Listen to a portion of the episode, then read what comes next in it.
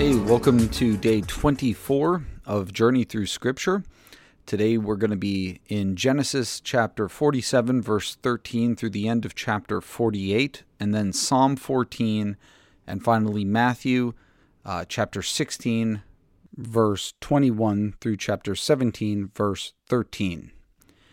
Okay, let's begin here in Genesis chapter forty-seven. Um, so Joseph has brought his family into Egypt, and they have been given uh, a, a large plot of land in order to um, maintain their livelihood in the land of Goshen. And now today's passage, at least the first part of it, um, deals with kind of like the latter part of the famine and uh, what happened as a result of that, and some of uh, the results of Joseph's administration. And so basically, the famine is uh, in full swing. There's no food in all the land. It's very severe. And uh, both the uh, both Egypt and Canaan are deeply affected by this.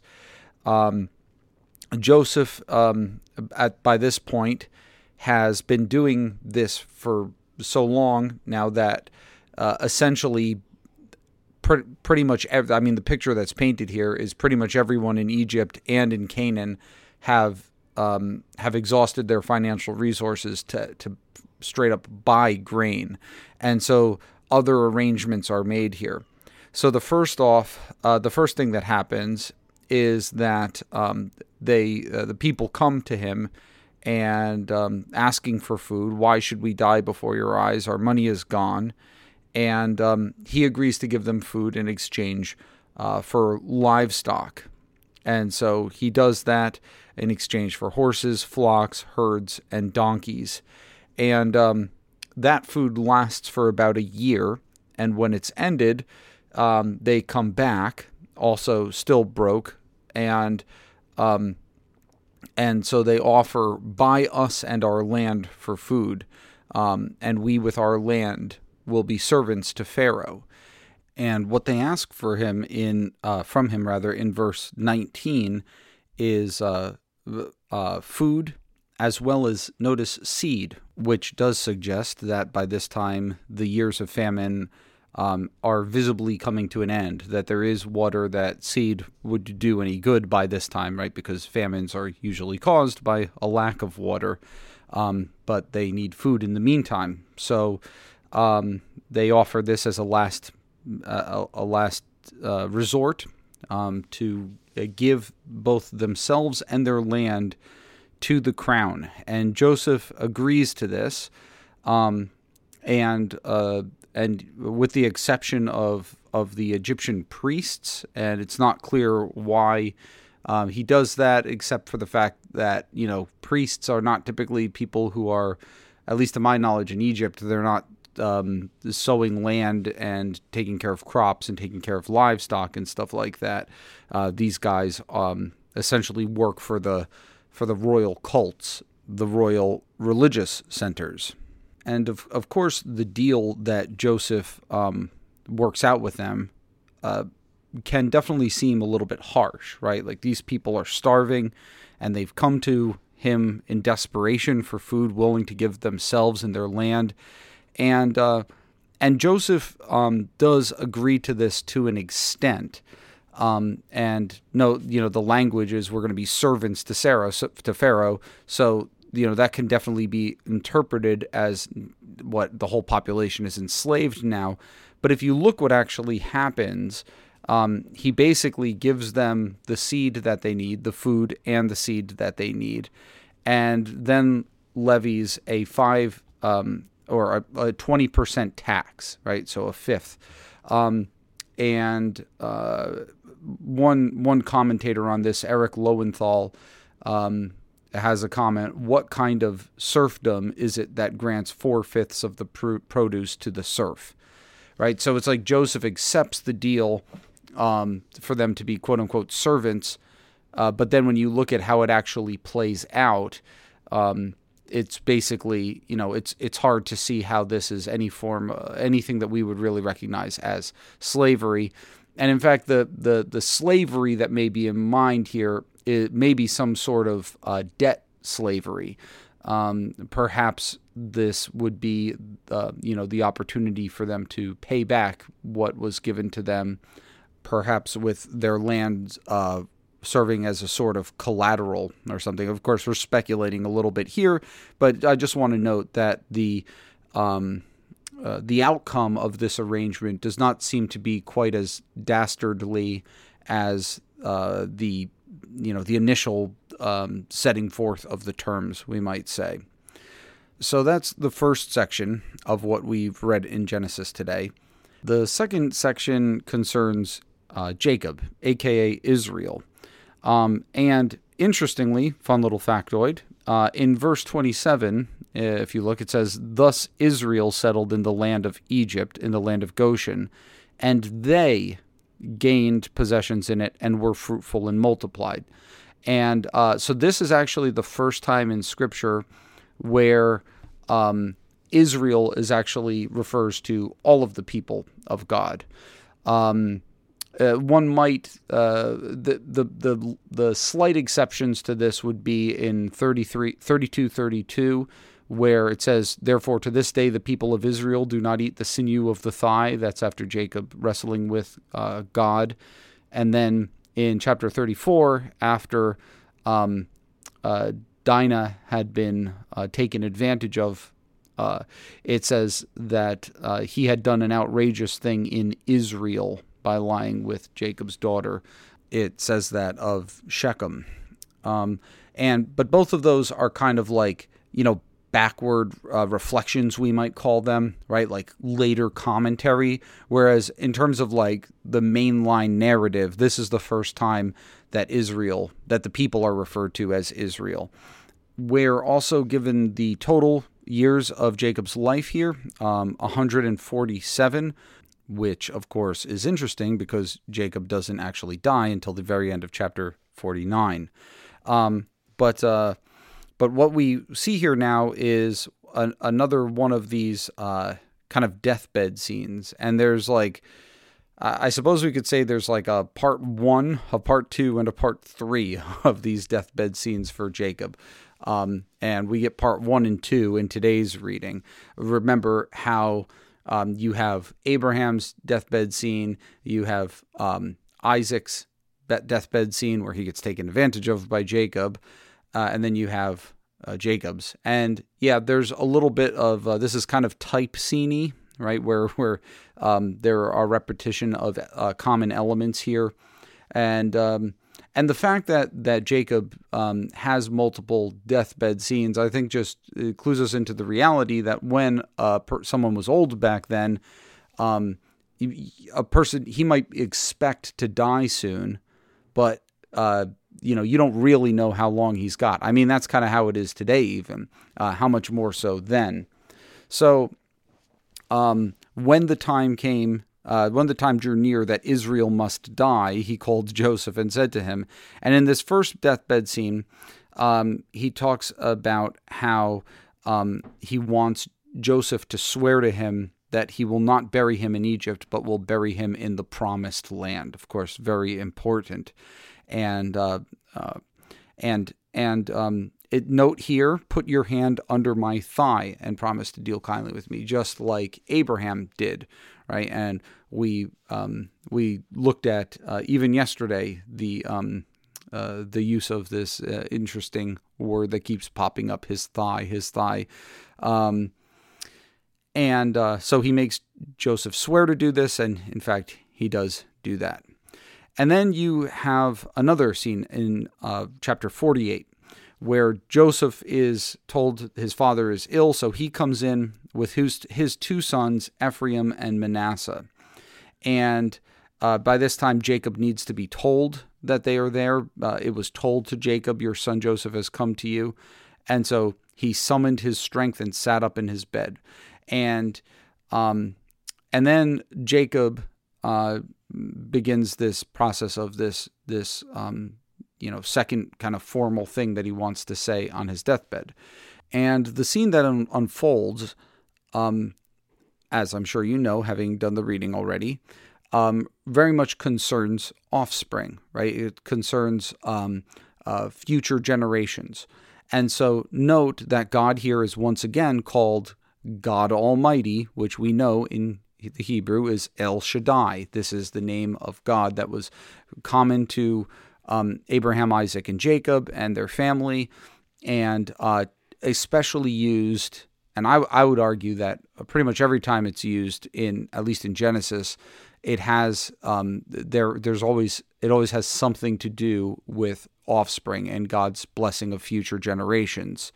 So uh, Jacob here acknowledges uh, a very abbreviated version of the Abrahamic covenant. Behold, God, um, you know, El Shaddai told me, "Behold, I will make you fruitful and multiply you, and will make you a company of peoples, and will give this land to your offspring after you, for an everlasting possession."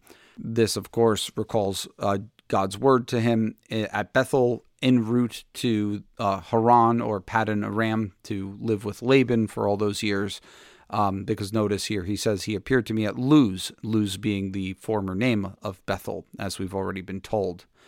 And so what is, what does Jacob intend here? Well, Joseph's got these two boys there, and he says um, to them uh, that these two are mine. Ephraim and Manasseh shall be mine. Jacob's saying this, as Reuben and Simeon are mine, and the children you father after them shall be yours. Uh, they shall be called by the name of their brothers and their inheritance. Um, but uh, but Jacob, in some sense, is kind of like, I guess you could say, adopting these two sons to himself. Um, so what's going on here? Well, essentially, Um, Jacob is bestowing on Joseph the honor of firstborn. Remember, it's the double portion. And so Jacob is given, uh, through his sons, a di- direct inheritance, you know, a one um, a direct generational inheritance from Jacob.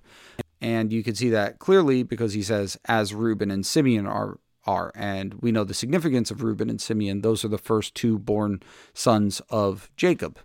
And so Jacob asks um, Joseph to bring him, bring them to him. And uh, notice, again, another clue into this type scene. Now the eyes of Israel were dim with age so that he could not see. Does that remind us of anyone? Yeah, it reminds us of Isaac and how years earlier Jacob had taken advantage of his dim sight. And we see Joseph kind of doing exactly the opposite here, right? Um, where in just a few verses, he's going to perceive even that Jacob is making a mistake and try to correct it, thinking he he knows what his father wants, but then allowing his father to go forward with it. Um, and and in addition, an additional connection with that episode here is note that he kissed them and embraced them. Um, and in that's kind of like, one might even think like the climax of that scene back in verse twenty-seven, where in verse twenty-seven, um, uh, Jacob has to come to his father and kiss him. So Jacob is kissing in both of these scenes as well. So we, we might say that what we have here is the, the, the breaking of this cycle that Jacob has uh, set forth of kind of pulling one over on your father. Um, and jo- Joseph is breaking that here, and so, um, so he brings he brings Joseph brings them over, and he it, you could tell that the text wants you to focus like on where everyone's body parts are here, right? So he's bringing, and essentially what he does. So Manasseh is the older son, and so he brings him, uh, which would make Manasseh on Joseph's left, to Jacob's right hand.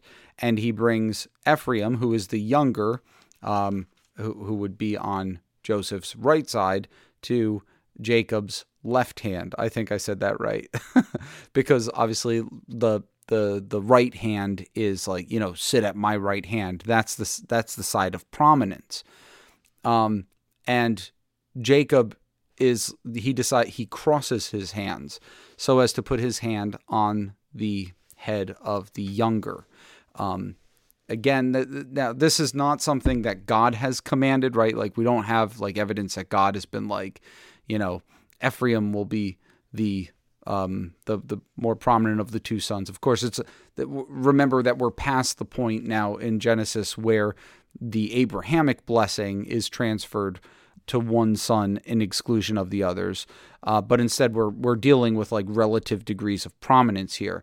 Um, and it doesn't seem as if like God has instructed him to do this, but it does seem that he's um, keeping in line with what he sees as the family precedent, and that is this overturning of primogeniture, that that um, there is um, God God cares for the younger, the one whom uh, society would would treat as as second, and so he places his hands on them, and Uh, kind of in a way reminiscent to Isaac, he pronounces a blessing, which is good, but it's distinct from the blessing of Abraham. Again, that's not what Jacob's concerned with here. He's concerned with uh, simply giving Joseph the double portion of the firstborn.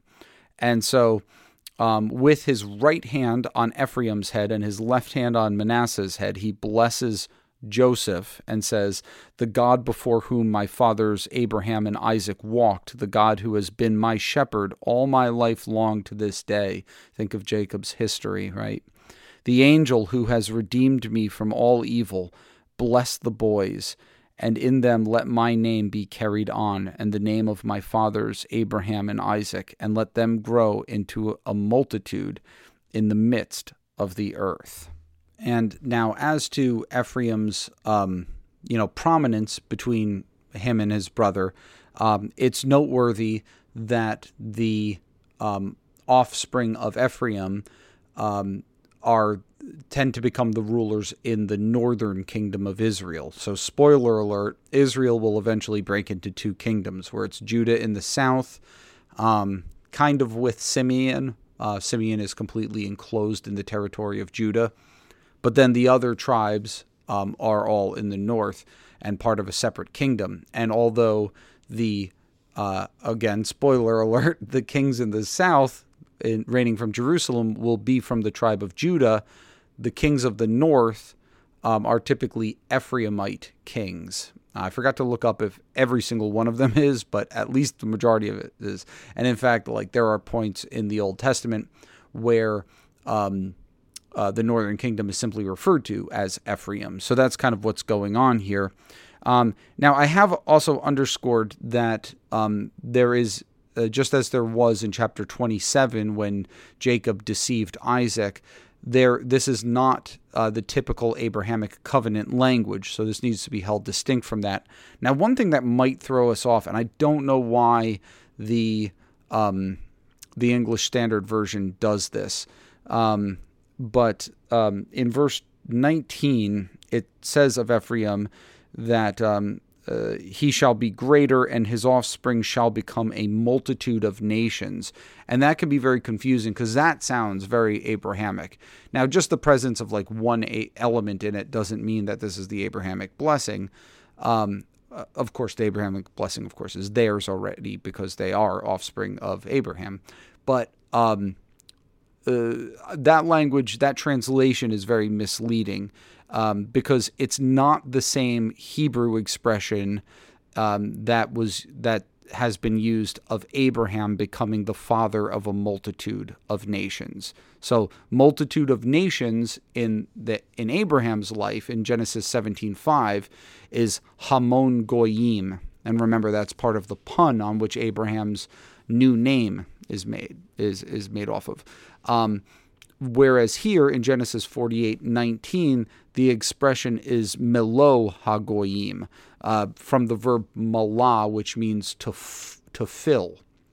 And so it's, or actually malay, I think is the form it occurs in. Um, so the the point is is that it's it, it's this is actually this is even though it sounds that way in English, it's not the same thing as we saw with Abraham. Um, uh, I, if I were translating, I might say shall become a, a fullness of nations or something like that, and kind of like leave it to the reader to figure out what in the world that means. But I just want to point out that that language is distinct there. Um, and, uh, yeah, so that's what he does. Thus he put Ephraim before Manasseh. And the final blessing or uh, like bonus that he gives to Joseph here in verse twenty-two is a mountain slope, quote unquote mountain slope, that um, that he's giving to Joseph rather than to his brothers. Um, uh, it's not much, but it's what Jacob can offer at this point. Um, now, interestingly, mountain slope in Hebrew, guess what word that is? Shechem. Okay, so the same as that city, which kind of sounds like the the the the, the city or town that was taken following the slaughter of um, the inhabitants by um, Simeon and Levi. Um, and Jacob's wording, of course, is interesting. I took from the hand of the Amorites with my sword and my bow. Uh, Amorites being used often as kind of short for all of the people of Canaan. Um, interestingly, Jacob himself is an Amorite, uh, but that's uh, for another. That's another story. But at any rate, that's uh, it's likely that what he's giving here is Shechem, and uh, I think it's uh, noteworthy to point out here that um, uh, Joshua is eventually buried in. in Shechem in Joshua twenty-four thirty-two, and Joshua is from, guess what tribe? Ephraim. Okay, let's go now to Psalm fourteen. Here we have another Psalm of David, and it begins with uh, a phrase that is kind of uh, well known, I think, and that is, "The fool says in his heart, there is no God." Um, now, I think it's important to point out here that this probably is not talking about like straight up atheism. Uh, one searches in vain in at least this point in the ancient world to find people who are legit atheists who just believe in no, you know, no gods whatsoever.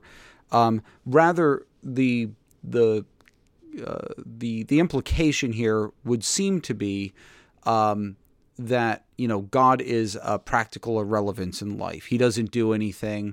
You know, we, life just goes on as it is. God's not intervening. He's not in control. He He's not watching. He doesn't hold anyone accountable. Um, it's just this, you know, so the fool like looks around him and doesn't perceive God for one reason or another and just concludes, heh, I'll just live life as if there is no God. And that's a foolish thing to do. Sounds very Proverbs-ish, doesn't it? Um, and such people who live life this way are corrupt, doing abominable deeds. Um, and then it this the psalm kind of steers in an interesting direction.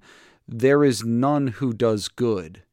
And of course, um, several phrases from this psalm are, are actually picked up by Paul in the letter of Romans in chapter uh, one, where he's talking about the universal sinfulness of mankind.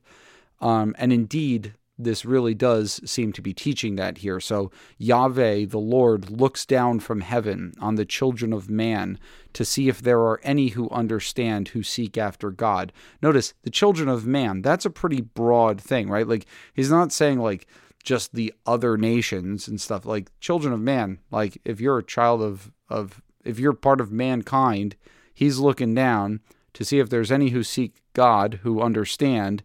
And what's the verdict? They've all turned aside.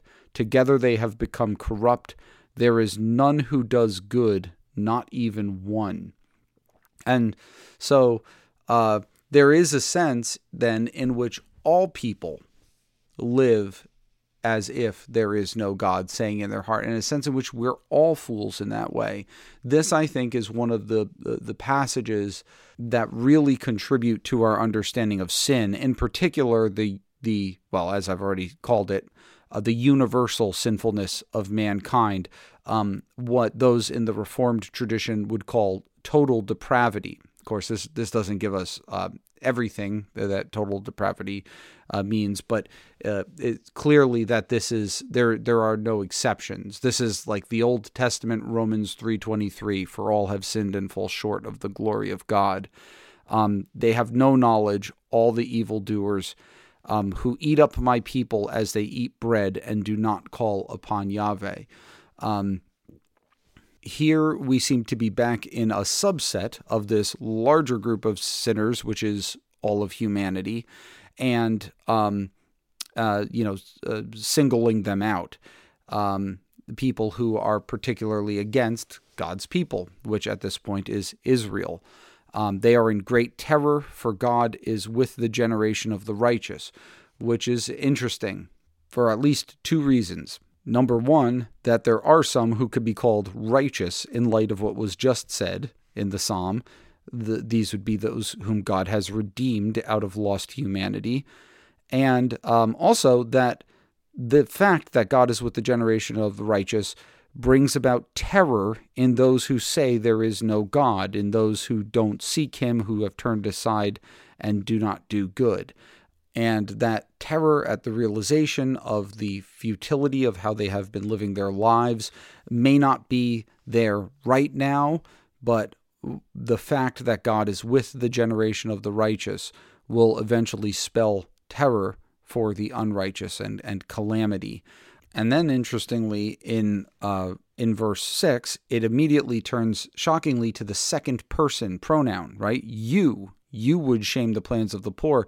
So it's almost like um, it suddenly turns its attention to a reader uh, who self-reflectively perhaps is realizing, hey, I'm one who maybe says in my heart there is no God, um, uh, and maybe I'm among those who are um, who can expect, quote-unquote, terror here. You, you would shame the plans of the poor. So notice the in, injustice here going on, but Yahweh is his refuge. So that's, it is not a safe place to be, um, to be against God's beloved, God's people and the poor. Um, oh, that salvation for Israel would come out of Zion when Yahweh restores the fortunes of his people. Let Jacob rejoice. Let Israel be glad. So this is a very forward-looking psalm, right? Like that salvation is coming. Um, God is with the generation of the righteous. Um, the, the, the, the righteous slash the poor take refuge in the Lord now, and one day salvation will come out of Zion for Israel. Um, And uh, and one day he will restore the fortunes of his people. And I'll just say that it is important as God's people to realize that um, the full blessing of God, full deliverance, right? Like this this final hope that we have that God will make all things right, um, uh, that he will show justice to the wicked and mercy to the righteous who call upon his name, that there is uh, that that that will only be fully realized in the future. It is not yet. Um, we live in the now, and so we set our hopes on truths like those that are expressed here in Psalm fourteen. All right, let's go over now to Matthew chapter sixteen. We are starting in verse twenty-one, and remember what's just happened. Um, Peter has made his great confession. Uh, you are the Christ, the Son of the living God. Um, Jesus has praised him for this. Um, he has promised that upon either him or his confession that he would build his church, and has given Peter the king, the keys of the kingdom of heaven, so that whatever is bound on earth shall be bound in, in heaven, and vice versa. And now, um, in light of that, Jesus now drops another bomb on them. And notice how how it begins, that he is going to Jerusalem. Up till now in Matthew, Jesus has been, for the most part, in the north, like in Galilee. Uh, but Jerusalem is the center of uh, the Jewish religious elite, who have already, you know, shown themselves to be very much at odds with Jesus. So it's like this sense of foreboding as he's going to Jerusalem and and and going nearer, nearer, that something is going to happen. And this will kind of hang over the narrative Um, of Matthew uh, like a dark cloud um, uh, for pretty much the rest of the book until the re- until the resurrection. Um, and he tells them that when he gets there, he will suffer many things from the elders and chief priests and scribes, and be killed, and on the third day be raised. And now, you know, so f- clearly foretelling his resurrection, and Jesus will do this three times in Matthew. Um Uh, and we'll get more specific than this, by the way. But, you know, you can definitely see how this was very confusing to the disciples, because this was the last thing on their agenda. This was the last thing that they thought would happen to Jesus, um, including the resurrection, right? Because for them, the resurrection was something that would happen at the end of the age. Like, this is the final hope of the people of God. So, like, what is what is Jesus talking about? And it's obviously um, wouldn't be the first time that Jesus is telling them something confusing, something that they don't understand. And so Peter kind of just latches on to this suffering part and says, "Far be it from you, Lord." And it's significant that Peter says this, because Peter is the one who was just praised uh, for having this amazing um, you know, confession, "You are the Christ, the Son of the living God." And now, "Far be it from you, Lord, this shall never happen to you."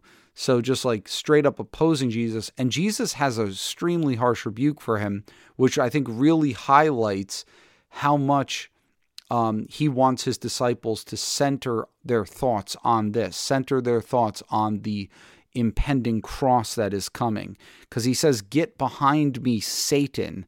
Oh man, if Jesus is calling you Satan, you know, that's, uh, you done messed up. Um, "You are a hindrance to me, for you are not setting your mind on the things of God, but on the things of man." Um, like you, you have not yet truly understood the kingdom of God. If you don't understand that, that suffering, my suffering, and what he's about to say, your own as well, is intrinsic to that, um, that, that, here and now, as the kingdom of heaven is in conflict with the kingdom of the world, um, the world will not take kindly to the citizens of heaven.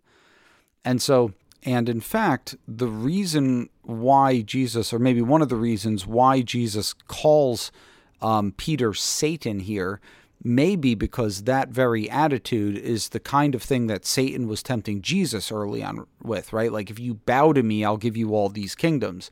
Essentially, hey, let's just circumvent this whole cross and suffering things. You can you can have your dominion now. So Peter, who just confessed this, Jesus to be the Christ, the Son of the living God, is now making clear that he has much to learn. Uh, as we would if we were in his shoes as well, right? Like this is this is new for him, and he needs to learn uh, from Jesus uh, what the kingdom of God is, and that's what he's learning. Uh, interestingly, Jesus doesn't go on to elaborate on his own suffering, uh, but as I mentioned a minute ago, or a few moments ago, uh, he, he focuses on ours, on the disciples, right? "If anyone would come after me, let him deny himself and take up his cross and follow me." And this is definitely a place to stop and pause for your own personal reflection, right? That, like, what does my walk of discipleship look like?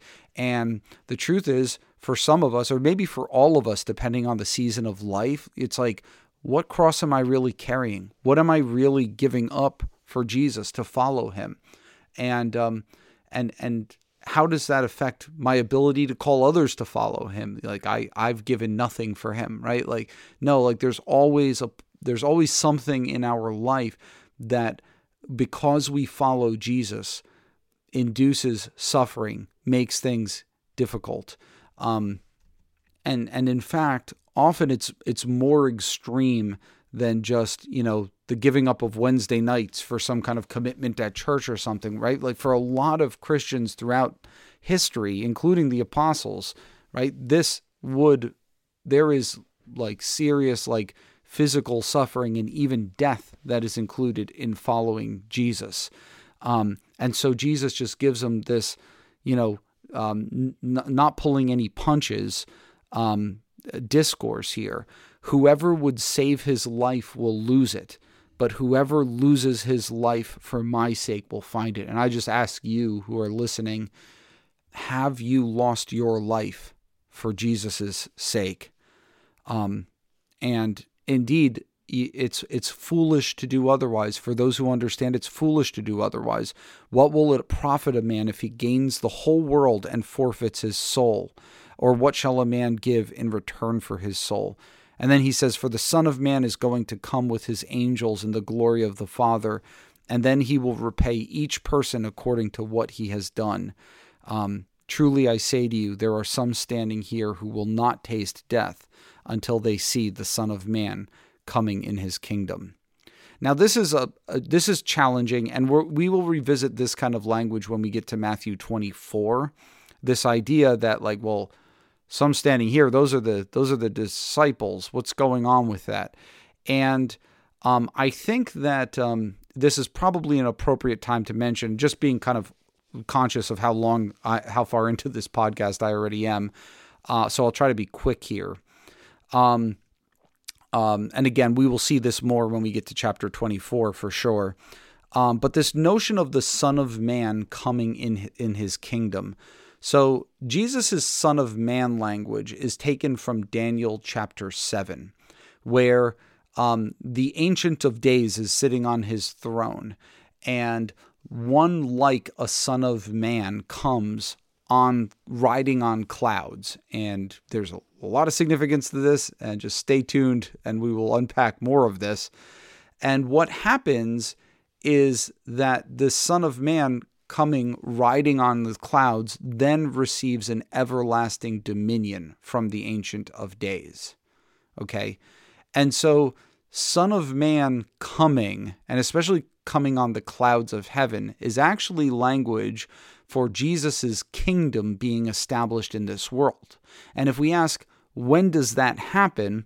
Well, it's sort of happening now in the narrative, but it really happens when Jesus is raised from the dead, right? And note how Matthew ends, all authority on heaven and earth has been given to me, right? The Son of Man is coming in on the clouds now, right? That, that's what that imagery means. I know it's easy for us to think like that's like end of the world stuff per se, and there's a sense in which it kind of is that, but before that happens, it's also appropriate to speak of the Son of Man coming on the clouds of heaven as he receives his kingdom, as the gospel goes out, as as the the the, the dark powers of this world are put to shame, as uh, people are being saved and and coming to know him. Um, and so I think that that's probably what is he's referring to here when he says, some of you will not taste death until you see this. But of course, this is a cryptic statement that they don't understand. Okay, now another possibility there is that the some of you standing here who will not taste death until they see the Son of Man coming in his kingdom may refer to Peter, James, and John. Uh, I'm not going to come down hard one way or another. It, it may be one of those things where it's not either or, but both. Because note that six days later, Jesus takes them Um, to a high mountain by themselves and is transfigured before them. And I love how Matthew just kind of like casually says that, like, oh, like, like it's just part of the normal um, narrative. And what that means, he explains, his face shone like the sun and his clothes became white as light. Uh, the word for transfigured here is the word that we get metamorphosis from. And at the risk of committing a word fallacy here, um, you get the idea like he he's changed, his appearance is changed. Um, uh, the white clothes is used in Scripture to denote people who are citizens of heaven, whose whose true home is heaven. Um, angels, the saints are described that way. Um, and um, there also appears Moses and Elijah there, right? The two like kind of like key figures in redemptive history, Moses for the giving of the law, Elijah uh, kind of symbolizing the, the the whole movement of the prophets, right? So Jesus is there talking with the law and the prophets, we might say. And um, and in a sense, this, as I said, this might be some of those standing there seeing the Son of Man coming in his kingdom, right? They're getting a glimpse of the, his glory, of who he truly is. And uh, Peter gets the idea to um, to make tents for them to stay there. This is awesome. Let's we're going to be here a while. And suddenly a bright cloud overshadows them, and a voice once again comes and thinks. Think back to his baptism, right? This is my beloved Son, with whom I am well pleased. Listen to him. And I think this is very, you know, it's very appropriate to note where this takes place in the narrative too, right? They're on their way to Jerusalem now. Jesus has introduced the concept that he will go and suffer and die. And there's going to be a lot of reasons for the disciples to think, you know, maybe this Jesus guy wasn't all that he was cracked up to be. No, but now, like, to kind of like steal their resolve for the days that are ahead, God speaks to them from heaven and says, this is my Son, my beloved Son, listen to him. And um, and after that happens, notice the law and the prophets, Moses and Elijah, are gone. not meaning that the law and the prophet is abolished, right? I've not come to abolish the law, but to fulfill it, Matthew five seventeen. Um, but it's just Jesus. That's the one whom whom they're to follow. The, the new wineskins are, are here. Uh, listen to him. And so he tells them, rise and have no fear. And they, they're coming down the mountain. And he, again, we have another one of these messianic secret sayings, tell no one the vision until the Son of Man is raised from the dead. And and they ask him, right? They'd just seen Elijah. Uh, why do the scribes say Elijah must come first? And then he answers, Elijah does come, and he will restore all things. And then Jesus goes on and makes it clear that the Elijah, um, the forerunner of the Messiah, has already come, that he's speaking of John the Baptist, right? They didn't recognize him. They did to him whatever they pleased. So also the Son of Man will suffer at their hands. And again, they, they understand that he's speaking about John. So notice the way in which the picture of the kingdom of God and of Jesus' mission has been like really revised during this passage. Um, how now it, yes, it includes this, it includes suffering, it includes crosses, right? But it also includes great glory. And those who see that are ones who are truly Jesus's disciples. Okay, well, thanks for being with me today. Um, I very much look forward to tomorrow with you. And um, until then, keep reading Scripture. You're doing great. Take care, and bye-bye.